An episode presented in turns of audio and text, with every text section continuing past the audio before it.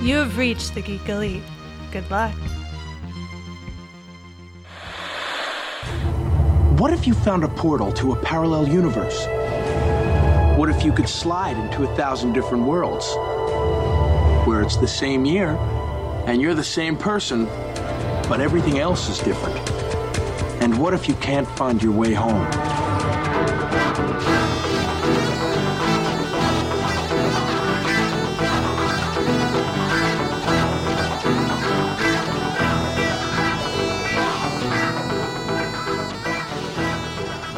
Welcome back for another issue of Imagine If. We have started a brand new year. It's 2021, and we are three days away from the premiere of WandaVision on Disney Plus. Chris, are you looking forward to it? Yeah.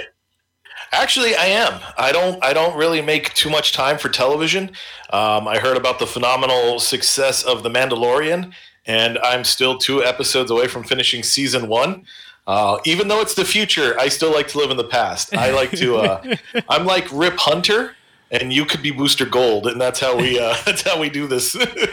Look, you and your future shows. it, it's it's not it's not a bad thing because because is though even though we're we're geeks and we love comic books, not all geeks love all geek things. We don't we don't have to love Star Wars. Like it's not it's not our bag. It's not our thing. We we like comic books. So I am here for all the uh stuff that's going to be on Disney Plus that has to do with the MCU. And I don't need to be there for all the Star Wars things. Now, I will be there for all the Star Wars things because I, I host another podcast where we talk about all that stuff. But if I wasn't, I wouldn't be, yeah, I probably wouldn't be there uh, to watch it. So I understand, Chris. Yeah. Well, no, and, and, you know, it's funny because it's like, and I don't know what happened. I kind of, this is weird, but I kind of took a dip away from comics. Even like, I don't know. I guess just because of of work, I found myself behind a screen a lot, and so like as as, as an educator so then like during the break we have our time our you know we got our three week break dude i unplugged Good. Good. and it felt good but like i even unplugged from comics for a little bit there so it's it's something else i'm trying to get back into the the full swing of things uh like it's funny like talking like let's let's just hop over to dc real quick it's like you got death metal ended future state started all in the same day by the way and then they even have this generations um, storyline going on and it's like so you got three massive things happening at dc all at once and i'm like i'm still at the preview stage uh, you know what? That's it. And I think that's fine. We we got this. We, we we'll talk about comic books. We'll talk about WandaVision. That's right. This this episode we are going to give you a rundown on the Scarlet Witch and Vision that you might not know from just the MCU movies because in all honesty, they don't really give us a lot with those characters. Like they're a huge part of Endgame and Yeah. Infinity War, but we don't really know a lot about like their whole relationship was just like time jumped when we got to Infinity War.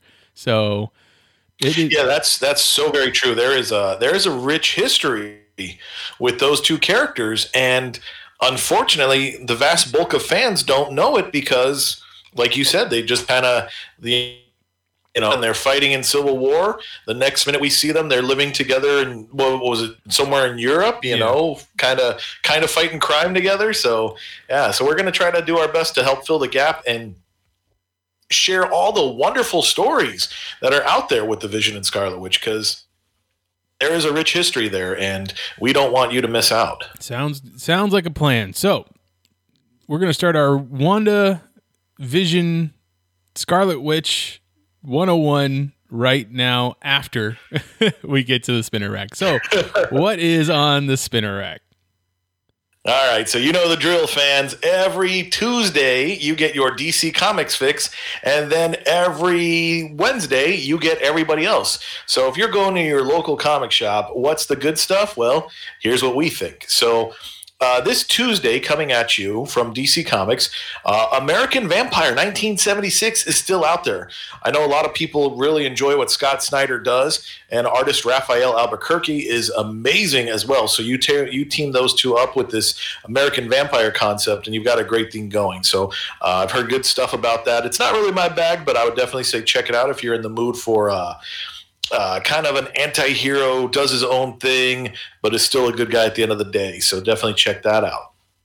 Uh, DC Comics itself will be jumping into future state. Now, the way I want to look at future state, just because, and again, you're more than welcome to go to all the comic book websites and listen to all their behind the scenes drama and stuff like that. And I'm not going to lie, I get excited by that stuff too.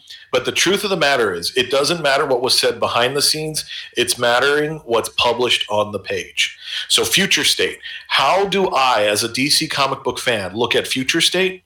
It's simple go back a couple a couple of weeks ago to Christmas time, and I'm sure a lot of us were probably watching the saga of Scrooge, where he gets visited by the ghost of future, our ghost of Christmas past, present, and future. So the way I like to look at future state is this is a possibility for what could happen in the DC universe. So right now, when, whenever DC goes back to normal, which is probably looking like April when DC kind of clears the air and is done with future stating, death metaling, and shattering its generations, these seeds will be planted. And if they are pursued, we will go towards the future state. So it's kind of like, yes, you want to make sure the good things happen, but you also want to avoid the bad things. All right, that was pretty long winded. but here we go. So, uh, Future State Dark Detective number one will be out. And this is basically what happened to Bruce Wayne because Bruce Wayne is dead superheroes are outlawed and the magistrate has taken over the state. So Bruce Wayne has somehow survived and now he's going to try to figure his way out to reclaiming hope for the citizens of Gotham. Uh, I got to read this one and I, I, enjoyed it. I thought it was pretty good. Uh, it had some fun stuff. And not only do we get a dark detective story, but we also get the grifters. So that's what's neat about some of these future state books is you also get a main story and then sometimes one or two side stories as well. Um, and if you are a Wonder Woman fan, uh, Dark Detective number one will have a C cover variant by Artgerm, and it is a beautiful looking Wonder Woman in her golden armor. So if you uh, if you want to go collect one of those, definitely see if you can get your hands on that. It's a very very nice looking cover. Uh, Future State Green Lantern number one will be out. Uh, this is going to be interesting because what is happening to the lanterns? Um, it's funny because same thing. I got to read this one early. They call it Green Lantern, but in the three stories, the Green Lanterns don't necessarily have their powers. Uh, the main story is John Stewart and the Green Lantern Corps, what's left of it, uh, basically fighting war on different planets. Uh, and so they're trying to help one planet from being overtaken by the evil Red. Now, I'm curious will that Red relate to Rage and Atrocitus, or will it be something else? Um, if you're a Gnort fan, this is definitely the issue for you. Gnort got some amazing moments, and he's like, he's hella swole, as the kids would say these days. uh, then the other parts, you get a Jessica Cruz story, and that one was fun. That one kind of felt like Aliens and Die Hard mixed together. So she has a great story. So if you're a Jessica fan, I recommend it, picking it up just for that alone. And then Guy Gardner, he gets his own story. And it's kind of comical, it's kind of whimsical. So basically, he comes down to stop a civil war on a planet because they're fighting over the prophet because something fell from space and it's supposed to be like, oh, this is the the herald for our our, our god, it's coming. And then of course Greenland or Guy Gardner follows in right after it, so then they mistake him as another prophet. And he's like, literally, it's a piece of space junk. You people need to stop fighting. Um, so it's actually pretty funny. It's like a, a story that spans 50 years, and, and we get to see Guy Gardner actually create world peace. I know, right? Sounds weird. Uh, Future State Justice League will be out, and this will be an interesting mix because it looks like we have Jonathan Kent as our Superman, uh, the new Wonder Woman. Oh gosh, her name is escaping me right now. I want to say Yana Yara Flor. Um, and she's from the, South, South America. Uh, yeah, I believe she's Bra- like a Brazilian Amazon, something like that. Like a, a, sect of the Amazons went over to Brazil or something like that. So yeah, so she's she's uh, of of a different background in that regard, and I'm curious to see what her relationship is with the Amazonians themselves. Hmm. Uh, Aquaman's daughter, the new Green Lantern. Oh gosh, what's her name? Um, the one that's in Far Sector. Mm. Jo. There we go, Jo. And then we have the new Batman. Uh, and this one's kind of interesting because he's got a little bit of a different costume. And then we also have a new speedster on the team as well. So if you want to see what the future generation of the Justice League will look like, definitely check it out. Plus, it comes with a backstory of Justice League Dark. So that'll be something there as well. Didn't they already Um, reveal who the new Batman was? Oh yeah, they totally went out there and spilled the beans on that one. Um, it's one of um, oh my god, I always forget the guy's name, the character's name, and then I go to the actor Morgan Freeman. It's he Lucius played him in the Batman movies. Lucius Fox. There we go. Why can I never? That's how powerful Morgan Freeman is. he is the multiverse. He just steps into movies. Um, but anyways, it's one of Lucius Fox's sons. So it's not Luke. Um, it's not Luke. No, um, I want to say I think his name was Tim, Tim Fox, but I don't think that's correct either. Um, but I, I will tell you this: I think that book came out last week, Future State, the next Batman. It was really good, and the reason why it was really good, in my opinion, it was Batman back to basics. Like he's not sitting there, you know, Batman because like and I think we've talked about this in the past before. Like we grew up reading Batman comics where like you would see Batman's costume be torn and like his skin was underneath, you know? Nowadays, you see Batman's costume get torn and you see like the Kevlar underneath and all that. It's like, well, how is he a ninja running around in like a 600 pound suit with a 200 pound cape on him? You know, it's like in that case, just make him Iron Man, you know, and, and that's the tough call. So I really enjoyed um, reading the adventures of the new of the next Batman because it was it felt like it was going back to Batman Year One, which was totally exciting for me as a fan. Uh, let's see. Moving along, we have Future State Kara Zor-El Superwoman number one, and you were correct. I was I was. Um, I was totally off about this, but yeah, so we have uh, Superwoman. So this is going to be interesting because why the change in name? And also, it kind of seems like she's very loner. So is she separated from Kal El and the family, or whatever the case may be? So uh, that's going to be definitely kind of an interesting one to check out. Uh, Future State Robin Eternal number one. This is a great book. All right, this was a very fun one, exciting. Um, if you're a Tim Drake fan, definitely check this one out. And I'm very interested because when you look at it, like on the initial cover, you can't really tell which Robin it is. You know, No. the body, it, it kind of looks, it, it looks young enough that it could be Damian, but the color scheme screams Tim Drake. So I was very interested. So I'm curious as to why they're going back to Tim Drake being Robin. So that's going to be very interesting to see in March and April in the Bat books what's going on with Damian. Because we're gonna finally get to the Damian that that starts all those fires in Batman six six six. yeah, basically, like it very much looks like he uh, is going back to his. Uh, oh gosh, what was it? The uh, the, the, the, the his his grandfather's ninja society, The League of you know, Assassins. It definitely feels. Yeah, there you go. The League of Assassins. It definitely feels like he's going to be going that way. Uh, let's see. Then we also have Future State Superman Wonder Woman, and this will be the adventures of Jonathan Kent and Yara Flor. So, um, you know, will we see a Wonder Woman and a Superman kissed again and then be told it didn't happen? I don't know. Now, Jonathan Kent's Uh, um, suit, Jonathan Kent's suit, it reminds me a lot of uh, wh- which Superman was that? Maybe the DC One Million Superman, like. But instead of the the like those little ovals, it actually has the S. Like it's the the shoulder pads that kind of go into the S that it looks familiar. No, I definitely I agree with you. Um, I, I get some Superman one million vibes there as well. Um, I, I haven't had a chance to sit down and read the Superman family of books, but it does feel like because I know one of these books will have Black Adam one million. So the specific fact that they said one million tells me that this group of creators is like, hey, you know, there's there's definitely something there from the one million futures. So I almost feel like maybe Jonathan Kent are they going to plant seeds that he might wind up becoming the what was it they called him Superman Secundus, so the second Superman.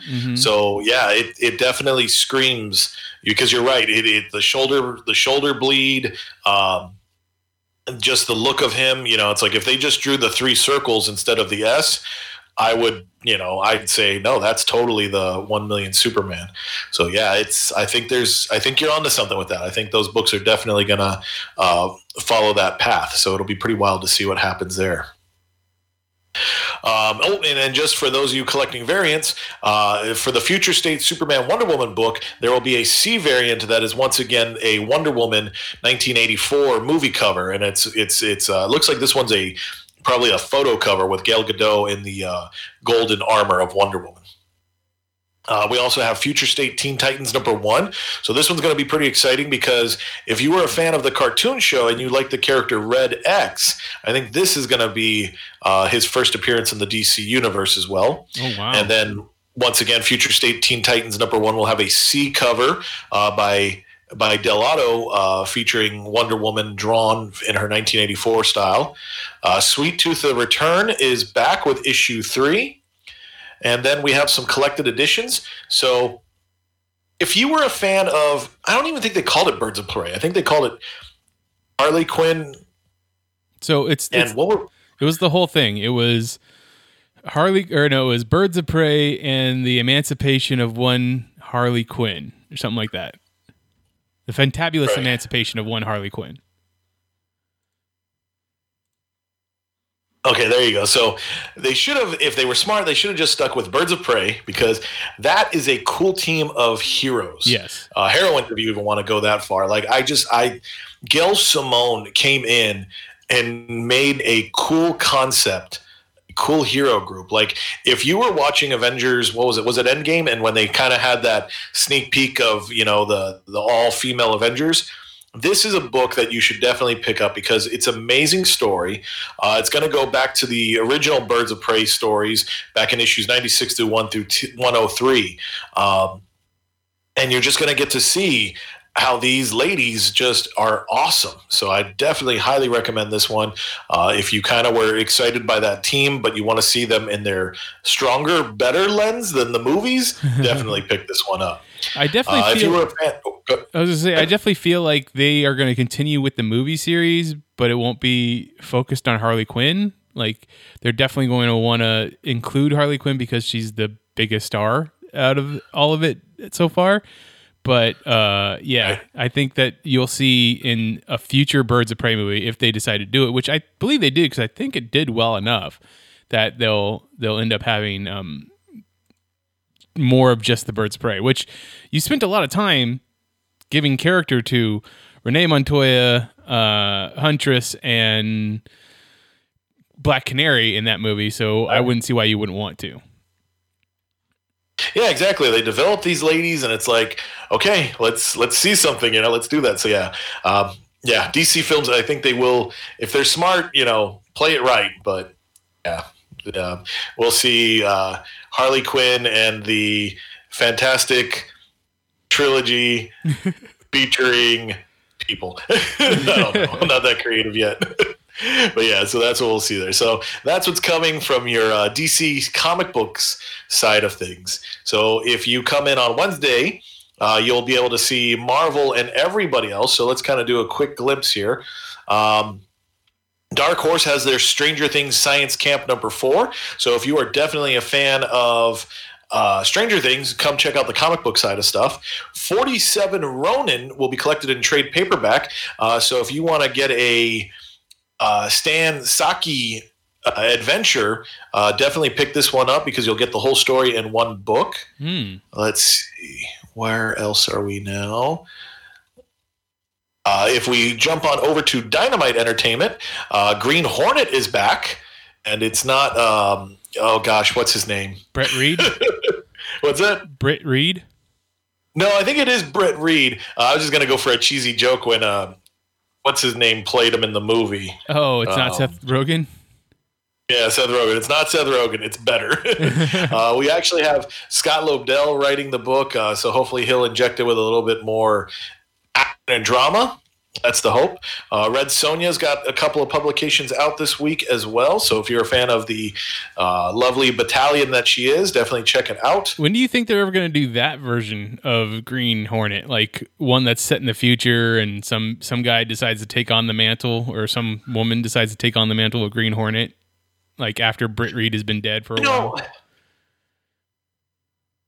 So yeah, kind of the when the Kevin when Kevin Smith did that, you know, I, I could almost see it happening just because I think they want to wash away any uh, relationship to the previous film. Um, I could, you know, if they were going to do it, I'd have to say they got to do that within the next three years. Otherwise, the character will be out of the conscious mind enough to not care, and maybe comic book films might have just become too much to like where they're almost any other type of film. Um, so I, they, I, they'd have to do it within three years. But if it was really up to me, honestly, I say go back and do a period piece. Do a 1940s superhero film, you know, Hmm. like just go in there and do it. Do it. Do it to that way. Put him in that world. Put him in that the, that design, and see what happens. I think I think the Green Hornet is strong enough a character that people would want to read him in his era's adventures. I think that could be fun. Was there ever a I, you, I don't know if you know because I don't know if you actually read Green Hornet or or even Lone Ranger, but is there ever a storyline where they had one of them go backwards in time or forward in time and and hang out with their ancestor descendant because it's supposed to be the Lone Ranger and the Green Hornet are related, right? Yeah, yeah, they're definitely they're related. I know they talked about that in this in the the radio serials back in the day, but I don't think anybody's done that with comics yet. Just to say like, hey, you know, like let's bring the Lone Ranger to the future, and you know, at 1940s New York style city, you see a man riding silver down the street. You know, uh, I don't think anybody's done that, which would be fantastic because the comic could totally make it work. Um, no, no, I don't think anybody's played with that. Like, I mean, we've seen the heroes team up with other folks, but we haven't seen them team up themselves. So there you go, Mitch. Hide that nugget. We got to write that one out and make it happen. okay. uh, let's see. We've got from Image Comics. Uh, you've got Commanders in Crisis number four coming out. Uh, tons of variant covers to choose from.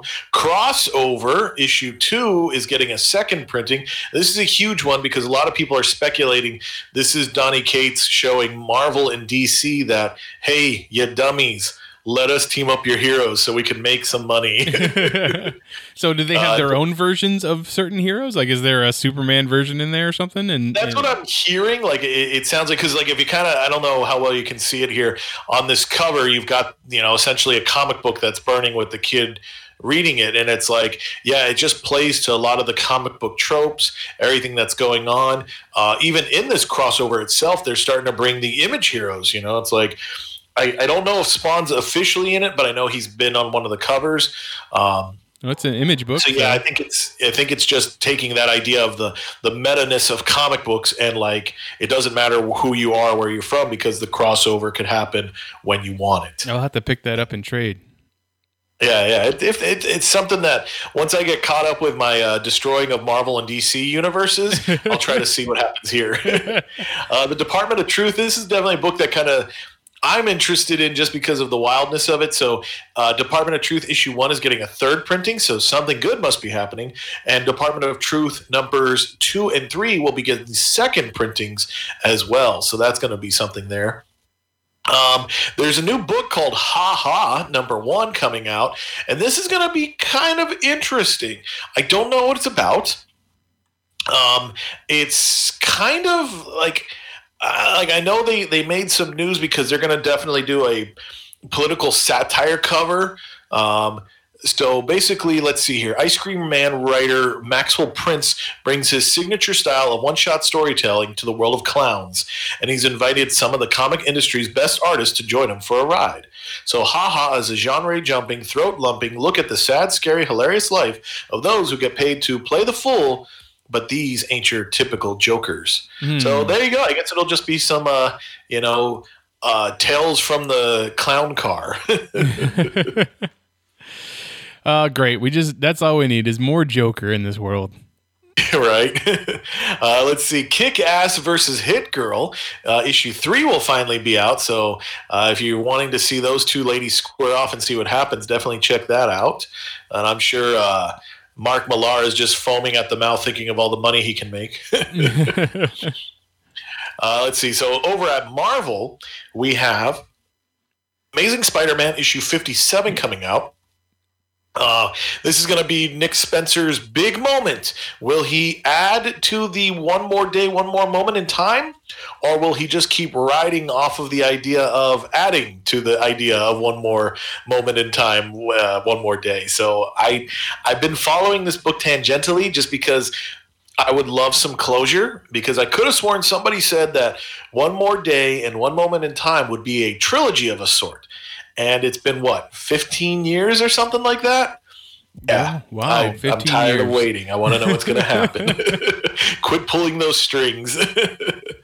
Uh, captain america issue 354 will be getting a facsimile edition. So if you want to get the jump on us agent for the upcoming winter or falcon and winter soldier show on disney plus uh, definitely check this out because it'll be I think, if I remember correctly, this is the first time he gets his costume because John Walker had been around before he became the U.S. agent. Uh, yeah, meet the U.S. agent. So this is this is where it happens. So if you want to get a reprinting of his first appearance, definitely check that out. Wow. So this Uh, is if you're a oh, reprinting, ahead. reprinting of the first appearance of John Walker or the first appearance of his U.S. agent. his U.S. agent. Okay. Yeah. Okay. And I tell you what, if you're a if you're a market person, which I, I wish I would use my powers for financial gain sometimes, definitely buy one of these and go get it CGC'd. Because a lot of people I've been noticing on, on the secondary market, a lot of people are doing that, uh, selling these facsimile editions, and it's crazy. Like when Marvel was doing their True Believers, I think somebody managed to get the uh, the first appearance of Deadpool, the dollar one, get it CGC'd, and it's pulling like 150 bucks. Wow. So that's not bad. That's a pretty decent, uh, you know, return on your investment. But anyways, we'll uh, we'll start that Imagine If financial edition soon. Uh, let's see. Chris Claremont will be getting an anniversary special over from Marvel Comics. So if you want to get to see him dabble in all the wonderful worlds that he's helped grow, definitely check this one out. I think what he's hitting his 50th anniversary with Marvel Comics. wow. It's wild. Yeah. Yeah, definitely something else there. Uh, I know we can see Hela on the cover, uh, the New Mutants, and, and a bunch of other characters there. Uh, yeah, 50 years with Marvel Comics. So it's going to be some wild stuff. So Dani Moonstar is drafted for a mission across time and space for an incredible psychic showdown against the Shadow King. So definitely, if you are a Dani fan, pick this one up, and uh, it'll travel throughout the eras of Marvel to showcase all that wonderful art and all those beautiful characters that he's uh, touched and made grow in all his time. Immortal Hulk issue 42 will be out. Um, we have King in Black. This is the big Marvel thing. So King in Black, Gwenom versus Carnage number one. So symbiotes from another multiverse will be squaring down. So will Knull, the ultimate symbiote god, be able to control Gwenom, or will Gwenom be key in destroying Carnage and making things better? That's, Planet of the Symbiotes number one will be out as well. Uh, this will definitely feature more of Knull's conquest on planet Earth, as he I, this guy has come down big time. Uh, the- Thunderbolts, that's how big this event is. The Thunderbolts have been resurrected. Uh, so Matthew Rosenberg is bringing together a ragtag team of heroes. So on this cover, it looks like we have Taskmaster, Batroc, the Rhino, and I can't really make out these other two. so I think the lady is Moonstone, okay, and yeah, I have no idea who that guy is. Is that a gun in his hand? it looks like it's yeah, it looks like a gun in his hand. Maybe it's coming out of his wrist, but let's see. Oh, Mister Fear. Okay, Oh, that's an okay. So it's interesting his fear pick. gun. Yeah, Mister Fear. That that's a dude. That guy is a crazy villain. Uh, he's the one who's basically responsible for uh, Matt Murdock's wife going a little bit crazy. So, Oh, and that's Star. uh, that's that not kinda- Moonstone. is that sorry? That's it. The description said that that was the lady was Star, not Moonstone. Yeah. So Star, that's interesting because I know she was a big character they were hyping up out of the uh, uh, Ms. Marvel books. So that could be pretty wild to see. Because she's the one that's a, a that's an Infinity Stone, right?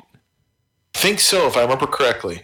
I think you're right. I think she's like a sentient Infinity Stone. So yeah, that's crazy. Surprised they haven't just done that. Had a team book with those six on there. Are there six sentient Infinity Stones out there? Yeah, I think there's six. Well, there's six stones now. Whether or not they've gained sentience, that's the big question. Oh, okay. If I had my way, I'd make there be nine stones. That way, those nine can go up against the nine lantern rings. Give the fans what they want. well, at least Uh, one specific fan. Uh, Marauders 17 is out, so we are in a post X of Swords world. Sword number two will be out as well, coming from the uh, the, the fallout of those adventures. Spider Man number one, and this is where I'm talking about that secondary market, right? So they made a facsimile edition of Spider Man number one. So Midtown Comics is selling a CGC graded copy of it, 90 bucks. Yeah, you would you buy a three dollar reprint, get it CGC'd, you're at least doubling your money. That's crazy. that's uh that's Todd McFarlane's cover, right? Oh yeah, yeah, that's his famous uh, Spider-Man squatting behind the spaghetti webbing, and they've done so many versions of that. Every time Spider-Man gets a new suit, I think by law they have to draw that cover again. It's just like whenever Superman gets a new suit, he has to do the busting out of the chains. yep, exactly.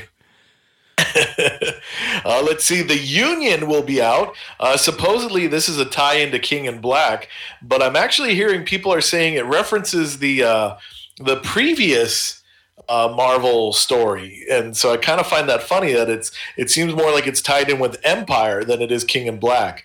Uh, but this was definitely a book that kind of had some fallout because of the COVID stopping. So, did they just say heck with it, push it out anyways, or what? now on that that B variant cover, that looks like a, Huh? an OMAC.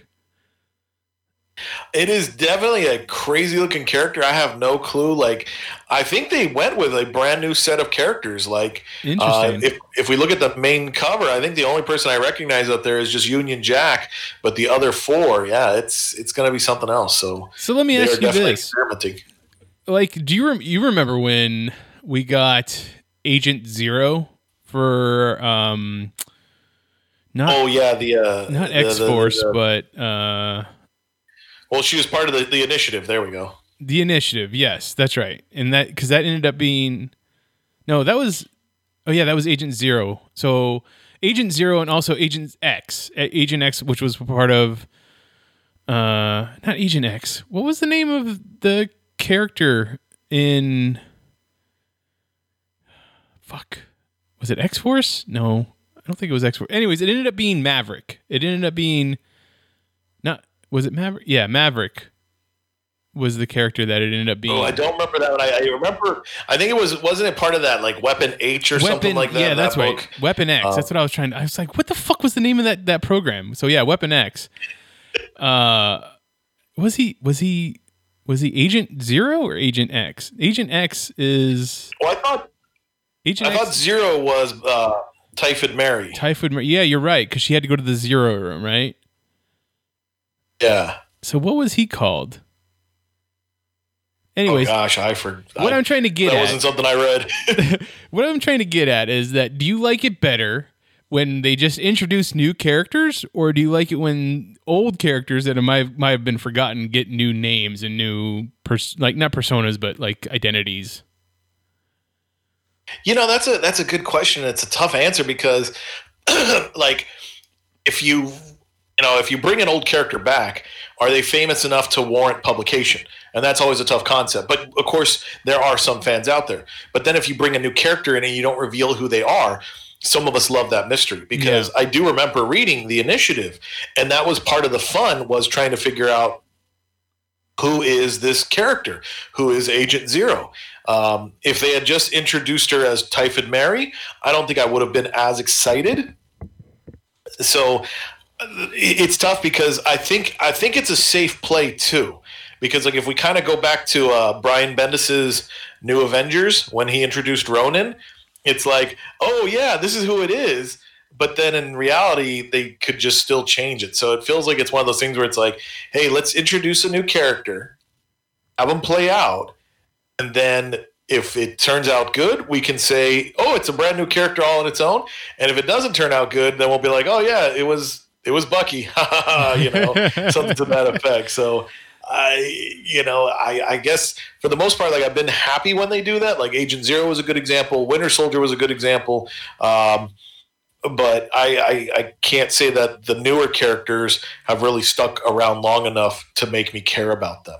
So I think I prefer when they take an old character and disguise them and bring them forward because the sad truth of the matter is, and again, you know, representation is fantastic and you want as much as possible. But I'm starting to question when we have representation, does it matter what's being represented, or does it matter that the creator is making a character that they hope will stick around? You know, because it's like if we look at some of the Supermen, you have President Superman, you have Val Zod. Where are they? You know, and Right. everybody's clamoring. So it, it's a tough thing. So I think I definitely, yeah, I'd, I'd have to say I like when they take an old character and they kind of put that mystery to them and then bring them back. And then it might help because maybe some of my back issues will be worth something. so I looked it up, and after decimation during Initiative X or Initiative uh, Avengers Initiative, Typhoid Mary was Mutant Zero, and then David North, who originally was, was originally known as Maverick, when he became when he was in the Weapon X program the second time around, he was known as Agent Zero. So. There's their confusion. They were both zeros, just one was an agent, the other one was a mutant. there you go. Okay. that clears it up. uh, I love string theory. and then X, Agent X was the let's see. We'll finish this up. Yeah, Agent X was the Go ahead. character in the Deadpool books. That's I just wanted to throw that out there. There we, there we go. All right, well, let's see. Uh, going through this real quick. Uh, Black que- blah, blah. Yeah, real quick, Cat huh? will be getting her third. What's that? I said real quick, huh? Yeah, right. It slipped on the first chance. All right, Black Cat Volume Three trade paperback will be out, featuring the new Jed MacKay series. Uh, Eternals is coming, so I don't know if I should recommend the comics or not. I don't even know if I want to recommend the movie or not. But if this is your thing and you think you might get into it, definitely check out the Eternals Dreaming Celestial Saga. Uh, that was definitely one of their adventures. But be ready because this is kind of the uh, this is kind of a uh, Silver Age book, so it's going to be very lengthy to read. Like you're going to see a lot of words on panels. So I think that is going to be the hardest 101 that we're going to have to do after the movie comes out because we we neither one of us really knows anything about the Eternals. So I think we're just got to do I'm the Black Knight. sick that day. oh yeah, we better start reading now, huh? Yeah, no kidding. Uh, let's see. If you want uh, to get a quick dose of Captain Marvel, uh, definitely check out the Marvelverse graphic novel on her, and this will feature some of the major stories in the life of Carol Danvers. Um, speaking of more uh, Eternals, there's a crossover Thor in the Eternals Celestial Saga, so you'll probably want to get those two trade paperbacks together. And then what we're talking about today, Vision and the Scarlet Witch, the saga of Wanda and Vision. Uh, this will be a hefty trade paperback that comes out. Um, this would be my one stop shop if I were to tell you to read something because this gives you Giant Size Avengers number four, which really kind of sparks uh, their relationship. And I think that's actually their wedding issue. Uh, Vision and Scarlet Witch, their first miniseries, which was four issues long. And then Vision and Scarlet Witch, the 12 issue miniseries, and then a West Coast Avengers comic as well. So, this is the one that will have all the formative stories that created the relationship as we know, between Wanda and Vision. That's on your spinner rack, so be prepared. Sounds great. Okay. Yeah, we're talking about Wanda and Vision today. Uh, and from what we can tell, or at least from what I can tell from the trailers that we've been given about the show and uh, what we've been told about the show, I would say that this show definitely combines, at the very least, uh, Avengers Disassembled and House of M and um, Tom King's Vision series, right? yeah, that's definitely that sounds like a good smattering of exactly what's going to be picked up on this. Because what we see from the trailer is like, obviously, we're in some type of simulation world. Uh, Vision is alive, or at least his programming is there. Wanda is using her powers, and they have two kids, which we know in the comic books ends up being Billy Kaplan and Tommy something, but I, I don't know what his last name is supposed to be. Um, in Disassembled, we see those two babies when Wanda's powers are going on the fritz. And if you remember from Disassembled, uh, it all comes about because was it Janet or was it Clint that said, "Yeah, you remember that time when you had those two kids?" Yeah, Wanda, Wanda, or not Wanda, the Wasp. Yeah, so it was Janet. Jan- she says something to Wanda while they're poolside, and that eventually just turns into what? And her, she has a mental breakdown, which then starts causing all the different um, Avengers to either be taken off the board or killed, so to speak. Yeah, have the worst day in the Avengers history. I mean, in that day, you have Tony Stark, who is the Secretary of Defense at the time, appear drunk on camera in front of the world. You have Vision get torn in half by a crazed uh, She Hulk. Uh, you have, uh, was it Jack? Jack of Hearts explodes and kills Scott Lang. You have Hawkeye. yeah. Hawkeye die in an air airplane crash. And what was it? One not more- this way, not this way. it was one more person. Uh, she Hulk went mad and ripped the Vision in half. Yeah, I said that one. It was one more one Um, more really big one that I can't get off the top of my off the off of- off my tongue right now. But in either way, a whole bunch of stuff happened, and then eventually you figure out it was it was Wanda, and then we go straight into House of M, which is her creating a whole reality for uh, the mutants to live in. Yep. Yeah. No, that was just insane. You know, and when when those comics came out at the time, that was just a huge story, and we were not ready to see, you know, Earth's mightiest heroes get taken down that hard, that quick. What was Because yeah, Avengers Disassembled is what four issues. Yeah, yeah, it was. It wasn't that many, but a lot. A lot happened in those four issues. Uh, now I haven't read Tom King's Vision story. What what happens in that? I know that we get Viz out of that, or Viv out of that. Sorry.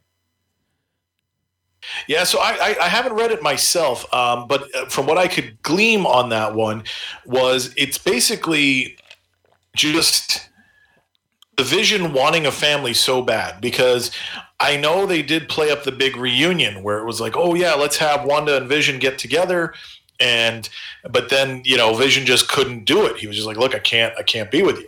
Uh, but he still missed that life. So basically, he takes himself, you know, to like he's trying to force himself to purge out his emotions. Uh, but it doesn't work out. So then he decides, okay, well, let's go the other way. And he wants to live the American dream. So then he, you know, sets up in suburbia, builds his wife. Uh, I don't know if I don't know if they created a name for her, but then he creates his twin children, Vin and Viv. And like you mentioned before, Viv was the one who actually stayed on to become a character and and do her own things. Um, but yeah, it was just basically like him having a mental breakdown of his own while playing house. uh, and so yeah, it eventually led to a point where it was like, if I remember correctly, I think his wife was so enthralled with keeping the fantasy together that she was, you know, committing vicious acts. Um, and so when it was all said and done, basically Vision had to destroy this scenario.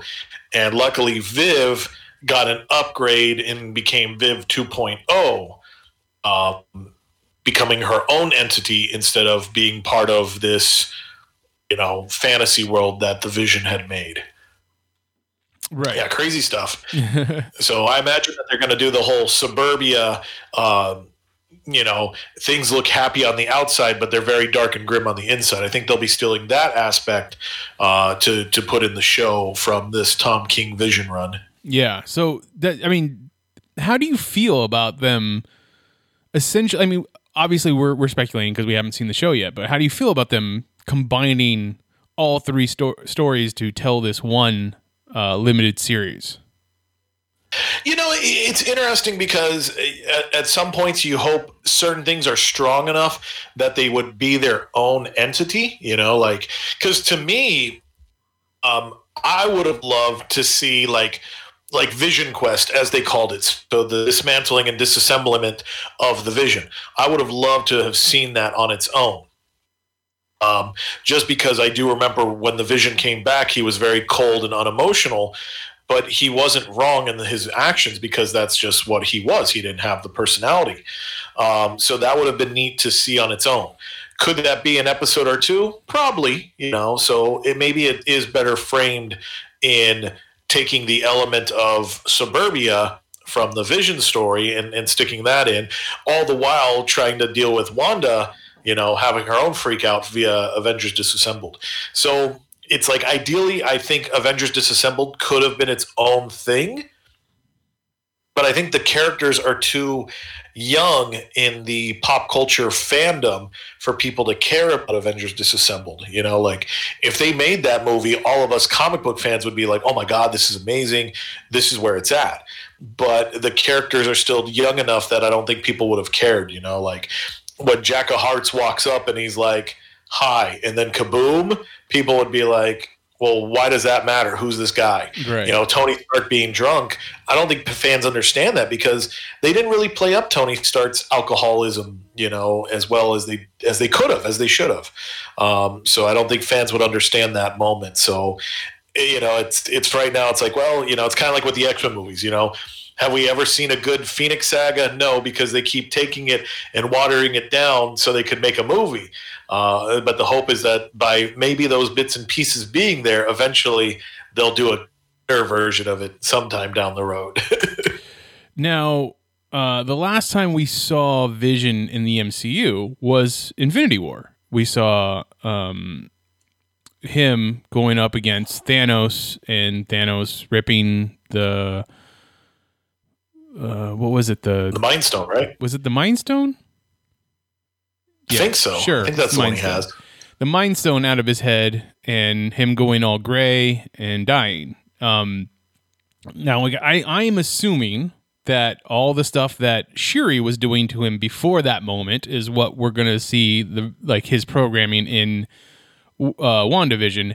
It could just be the sheer will of Wanda making him come back into existence in this simulation or whatever it is. So we're definitely going to have a lot to decipher when the show comes out. Um, Disney Plus has released, as of last week, their series called Legends, which is six to seven to 10 minute recaps of certain characters throughout the MCU, not so much the comic books themselves, but the MCU and showing uh, like what it is that people already know about those characters, which I assume will help when you get to WandaVision or when they finally get to um, Falcon and the Winter Soldier or even the What If series. Yeah, no, exactly. I was I was kind of bummed because I was really hoping that Legends would have been a little bit more. Like I, I really wish they would have gone into like the depth of character. But yeah, it feels like it's just like, hey, here's a trailer we made, and here's all their exotic moments in the MCU, which was which was all right. Uh, but I think it was funny because with how tightly knit they've made Vision and Wanda, it was kind of like, oh, here's the trailer, and here's that scene again for the next one. You know, so it didn't it didn't play out too well uh, when I was watching them. But you know, it's a neat little primer for some folks. Yeah. Okay. Let's go ahead and get into a proper 101 of these two characters. Uh, Wanda Maximoff, better known as the Scarlet Witch, was created in, or yeah, created by Stan Lee and Jack Kirby, the X Men number four, March 1964. I'm going to assume that you've read this. Oh yeah, yeah. Um, so at first, uh, she and her twin brother Pietro were uh, evil mutants, part of the Brotherhood of Evil Mutants. So yeah, that was a that was a big issue because by that point, this is like now we're getting the anti X Men. You know, uh, so it's pretty wild to see her. Uh, she was created in the idea to be kind of the evil Jean Grey, if you will. Oh. So that's kind of why you see a little bit more of her of her magics seem more like tel- telepathic, not telepathic. Um, Telekinesis. Telekinesis, you know, because she would she'd look at a door and be like, "Oh, I wish that door would close," and then it would close, you know. So it was it was more in that regard. Uh, so she didn't have a full grasp of the uh, magics just yet. It was more altering probability. You know? Yeah, It's like, because oh, back in the day, it was just her hex power, right? She was able to uh, kind of magically make things happen for her. Uh, it feels like after that, it, well, after that, it became more of a, oh no, she's actually got a, a reality changing ability. Like her powers are to change reality around her. And then now with the the movies, it's more of a telekinesis. Yeah, yeah, just because the whole Fox Marvel thing, so they definitely have, have changed it up to that regard. And even the comics themselves, I think they, they feel she plays better more as a sorceress instead of a mutant. Right, right. Uh, so when was it the first time that you remember seeing the Scarlet Witch? Because to me, even though she is a mutant, I think of her as an X or not an X, uh, an Avengers character. Like I, I know that she is uh, the daughter of Magneto, and she's she her first appearance was in the X Men. But like when I started reading comic books, she's a part of the Avengers. Yeah, so for me, actually, I uh, so it was funny because there was a there was a big series that was called Professor Xavier and the X Men. It was one of these little 99 cent comics that Marvel was making. So it was right around the time when they were doing Untold Tales of Spider Man. Uh, so they were revisiting the early days. And so as I was reading that book, that's where I actually got to meet the Scarlet Witch because it was a retelling of X Men number four. So when I first meet her, I get to see her starting out as part of the Brotherhood and understanding why she's part of the Brotherhood and then eventually moving on. And I thought it was really good because you know, it would be tough because the story is, you know, her and her brother, they're living out in, you know, uh, somewhere in, in, in the, the woods of Europe and, you know, everybody's happy. They're with their, their friends and their, their traveling village. And then next thing you know, it's like, oh, you know, something happens. She uses her, her abilities to help and then people are kind of like hey you're different you know and especially like oh you know since they're they're very trapped in lore not trapped but they very much are are deep in lore thought they start to suspect that maybe you know wanda's a mutant. And so they're getting ready not a mutant uh, a sorceress a witch you know so they're getting ready to burn her at the stake. And luckily magneto happens along and you know he repels the people back and he saves her and her brother. And you know just the way they are very loyal people they're like well we swear allegiance to you. And so they're not necessarily saying they believe in magneto's dream or mission. They're just there out of a debt of owing um, and throughout that series, I got to read, you know, as they, they started realizing that, wow, you know, Magneto's really just using us to, you know, to gain his way. Uh, at one point, they almost get killed because of Magneto. So that's when they wise up and they say no. And then, you know, then when I start reading Mar- modern Marvel comics, yeah, that's that's right around where I come in with you as, oh, she's an Avenger now. Okay, so how did that happen? You know, so I try to go back and, and read back issues as best as I could. But I, I got very lucky to see her tragic origins. You know, it's like, well, they didn't want any part of the theatrics, the superheroics. They were just people living off the land and being happy. And unfortunately, you know, that human distrust came in and ruined their way.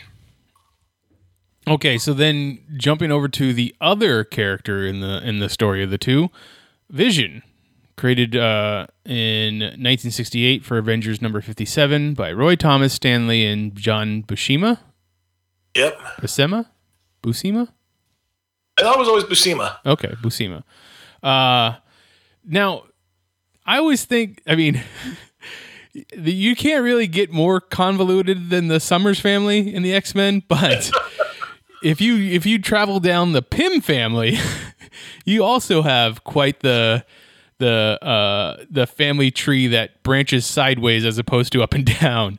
So uh, Hank Pym goes and creates Ultron. Ultron then goes and creates Vision, and that essentially makes Vision the grandson of Hank Pym, who then has Viv, which would be the great granddaughter of Hank Pym.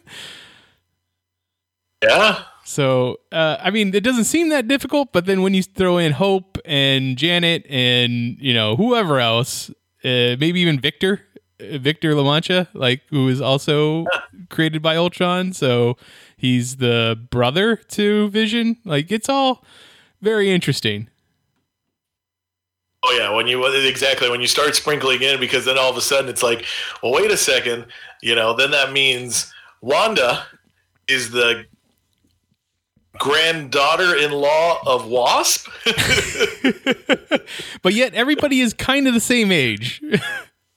exactly, you know. So then that's when it gets fun, and then it's like, you know, let's toss Wonder Man in, let's toss the Golden Age Human Torch in, and, and then it's like, holy crap, what just happened? and don't forget to, to throw Jocasta in there. Yep, exactly. you know, and Hawkeye at one point was Giant Man as well. So is he kind of like your uh, step granddad? He's your surrogate grandfather. Yeah. So exactly. Yeah. It's Vision is an interesting character, and I think definitely has become his own uh, over the years. Over the let's see, night sixty eight. So fuck, fifty years that he's been around. Uh, About fifty three years. So I, I he's he's definitely been through a lot and been through a lot of iterations because I remember him in um what was it called Young Avengers when he was part oh Jonas yeah he was Jonas yeah. so he's part him part Iron Lad part Kang the Conqueror and you know a, a bunch of different things and also in love with Stature which is the daughter of Scott Lang a one time Ant Man who stole uh Pym particles from Hank Pym. So still coming back around to Hank, Hank Pym. yep. Now, the first time that that's, I that's rem- true, you could kind of have that, that that almost like a scene in because we we have seen uh, Scott Lang's daughter, we've seen Cassie, and it's like you know, so the vision's there, and it's like, huh, uh, is this going to lead somewhere sometime? it's you know I can see if you come out of WandaVision with both Billy and Tommy, and then also a Viv, Viv could take the place of Jonas in the Young Avengers TV series or movie that they are obviously very, very much working towards. Yeah, no, that would that would be the better way to do it because if you think about it, I I, didn't, I can't believe I didn't catch this when I was reading Young Avengers. It's like so you've got you know, uh, Wiccan and Speed on a team with their dad, who's in love with one of their teammates. yeah, well, one of their dads, because their dad is comprised of both Wonder Man and Vision, right? Kinda. Kinda, yeah. So, hey, dad. uh, now, the first time and this is the, the to me it's the funniest thing. The first time that I ever was ever introduced to the Vision was the side-scrolling video game, uh, The Avengers, where you know Vision is all white. Now, I'm sure I know that when he first appeared in the comic books, he was green and yellow and with a red face. Was it? It was yeah. John Byrne that made him all white, right? Yeah, because that was the the all white was after he was disassembled. Okay, and so that's when he was kind of in that phase of I'm the Vision, but I don't have my soul and personality, you know? Which is kind of what you might have gotten at the end of Infinity War when they he took the the Mind Stone out of his head. Like it, he kind of goes all gray, but it might be a reference to being him all white. Yeah, no, that's that's totally how I read that. I when I saw the body fall down and it was, you know, the the grayish, the the the, the absence of color, I felt like, ooh, okay, I think they're getting ready to show us, you know, uh, Vision Reborn, you know. So what what is it that you love about the Vision? So for me, I guess I, I, like he was always a character that was there in the background. You know, like I I, I enjoyed him and he was fun. Um, the first time I really get to meet him is Avengers Volume Three, and um, that was like my total introduction into the Avengers. And you know, again, Wanda's there. Um, this is in in the, those first four issues. That's where I really like learned to love Wonder Man. I thought he was such a great character. And also, you see kind of the struggles with Wonder Man, Wanda, and Vision. And it was like, wow. So for me, I thought Vision was cool because, like, he was i mean he's very super powerful i mean he can go you know he can change his density he can be intangible you know he can link in with any electronics and stuff like that and to know that he's a robot but yet still acts human and has human personality it was wild. It was just you know it was it was interesting to read. Uh, geoff johns did a four issue miniseries with him um, like around the early 2000s and i thought it was i thought it was fun. It was really exciting. And i was like oh this is pretty cool. Um, i enjoyed reading that. And you know it just the more i discovered of the character the more of his humanity i found appealing you know, I just thought it was great that despite you know his origins in the end he still chooses to be human and you know do what he can.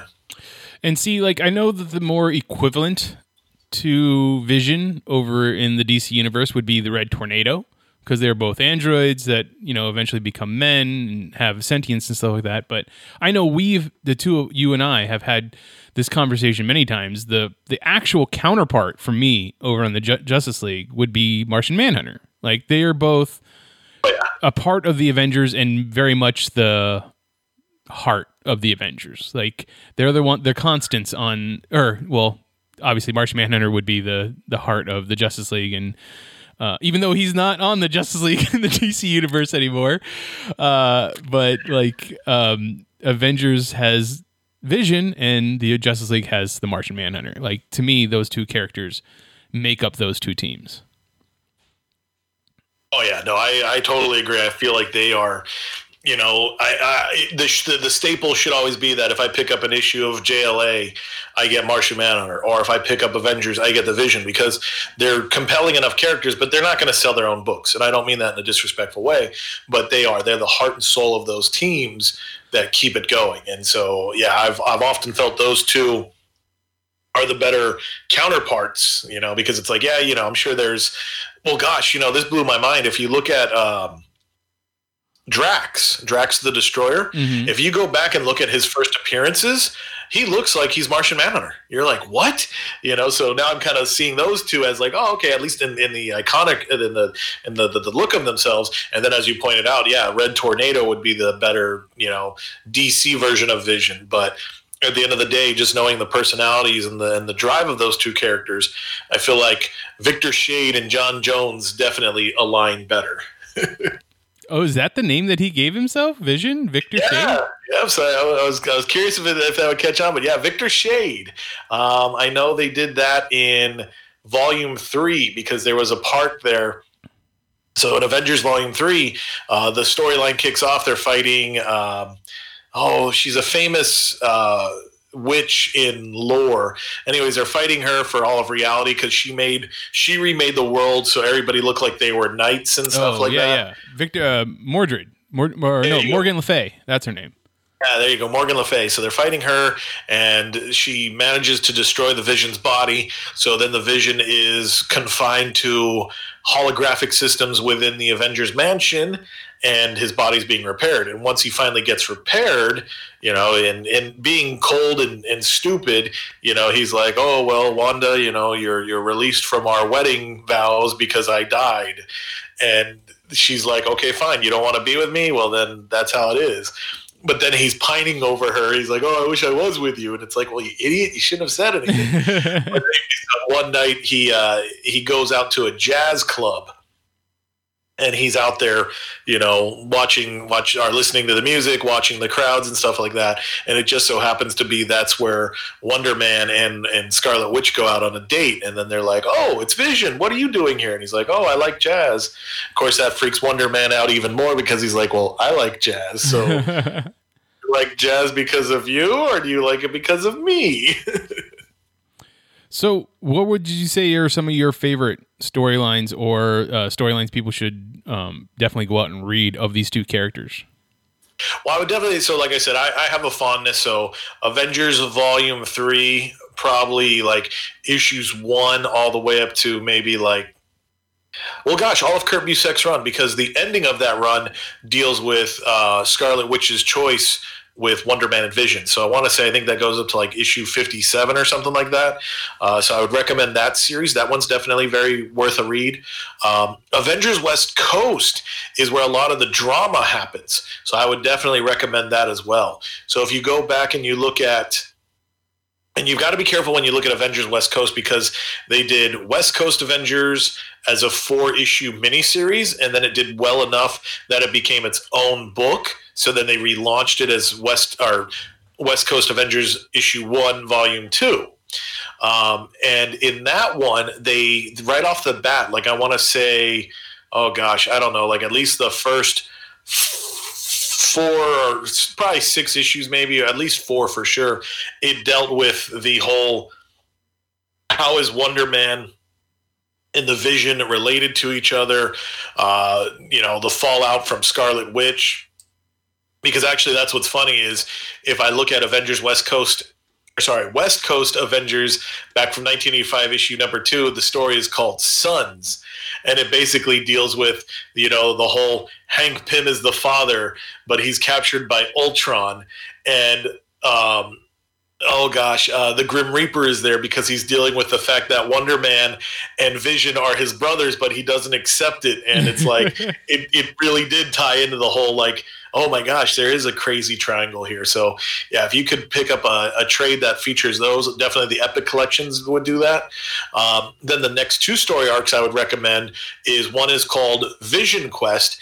And that's basically Avengers West Coast. So that's when they switch the title. Uh, John Byrne jumps on and he takes over the book. And so he did Vision Quest, which was issues 42 through 50.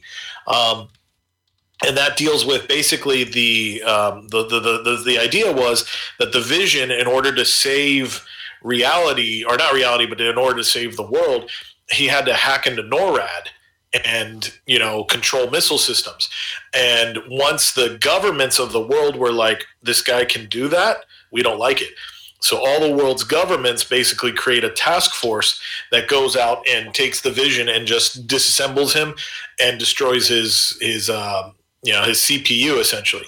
Um, and so the Avengers come in and they're like, "What the hell, dude? That's so jacked up."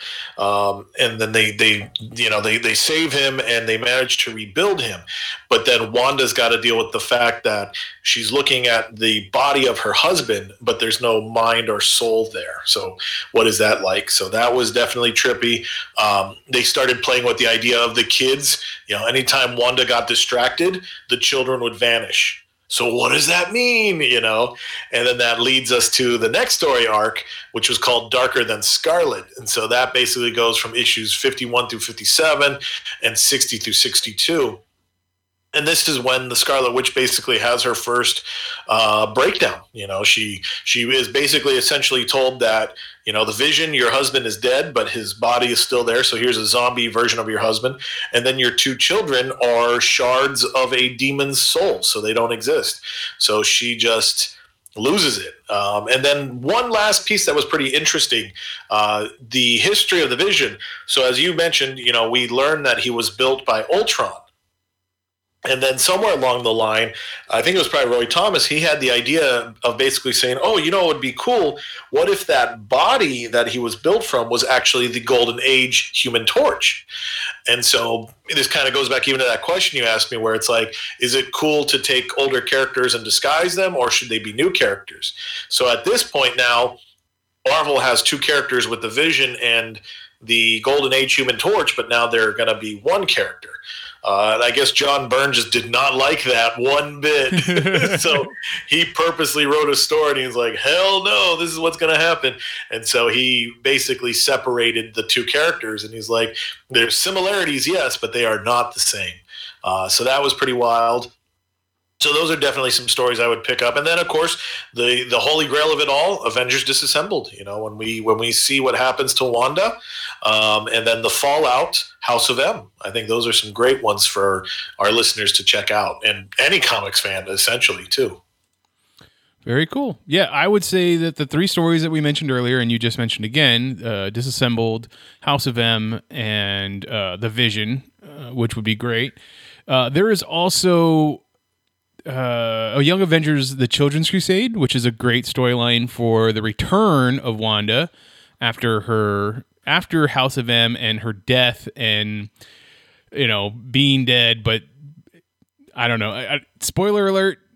it- It's it's it's I believe Doctor Doom bringing her back to life uh, in Children's Crusade. Yeah, it was a wild thing. Uh, so Well, and, then, and, then, and the great thing about that is that's the story that also redeems her for um, what you would call it for Avengers Disassembled. right. So, so we we uh, we'll talk about that at another time, I think. But yeah, that was a pretty trippy story arc. I can't believe I forgot about that one. And then I would also bring in, uh, if you get the chance, Avengers AI, which is Vision running a team of other uh, artificially intelligent, sentient beings of the Marvel Universe, um, trying to figure out cyber crimes, so to speak, and you know, helping create a uh, world for AI intelligence that can live away from humans, where they're not having to either be exploited or uh, demonized. So it was it's it's an interesting story. It didn't pay off the way that I wanted it to, but it was still interesting.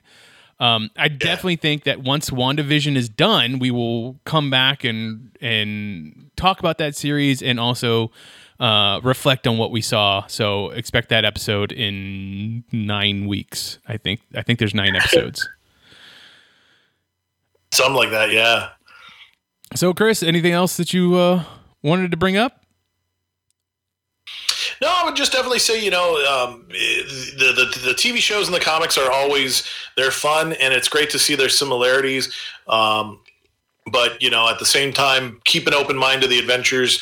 Uh, I know that's what helps me because sometimes I'll watch these, and my comic book brain will have a conniption fit and be like, "But that's not what happened." so do yourself a favor, turn that part of your mind off, be entertained, you know, and find the good in the story because you know these are two these are two amazing characters, and it'll be very fun to see what Marvel does with them in their show. And um, my only hope, and I hope somehow, somehow uh, WandaVision maybe incorporates Wonder Man. I think that would be great. So I, I hope we get to see a little bit of uh, Simon Williams snuck into this series somehow. I mean, James Gunn keeps trying to get Wonder Man into those uh, Guardians of the Galaxy movies with Nathan Fillion, but just hasn't hasn't quite happened yet. So we'll see. Yep. So that's that's going to be the Easter egg I'm hunting for. All right. So if you have any more information on Wanda or Vision uh, and want to talk to us about it, please find me on Twitter. I'm at Mitchipedia GEM. GEM stands for Geek Elite Media. Chris, where can people find you online? Uh, you can definitely find me on Twitter as stuff I should say, should being spelled S H U D. Uh, definitely chat with me there. Let me know what to think. And then check out geekelitemedia.com for uh, the writings that I put out. And also check out adventures in, well, AIPTcomics.com uh, for some of the reviews that I write about as well. The rest of Geek Elite Media is at Geek Elite Media on Twitter, at Geek Elite Media on Instagram, and Facebook.com forward slash Geek Elite Media is our Facebook page. Check out archived episodes of this podcast and other podcasts on our network on our website, geekelitemedia.com. Uh, also, whatever podcatcher you're using to listen to us, please rate and review us so that you can help spread the word of our network and get other people involved because we want to have more interaction. So, uh, do that and we would greatly appreciate it. But until ne- Definitely help us help us spread the word of the, the pop culture phenomenon that we love to share with you every weekend. And you know, let's let's get more geeks marching along with us. that's right. But until next time, this is Imagine If on the Geek Elite Media Network saying always remember to geek out. Geek out. This concludes our broadcast. て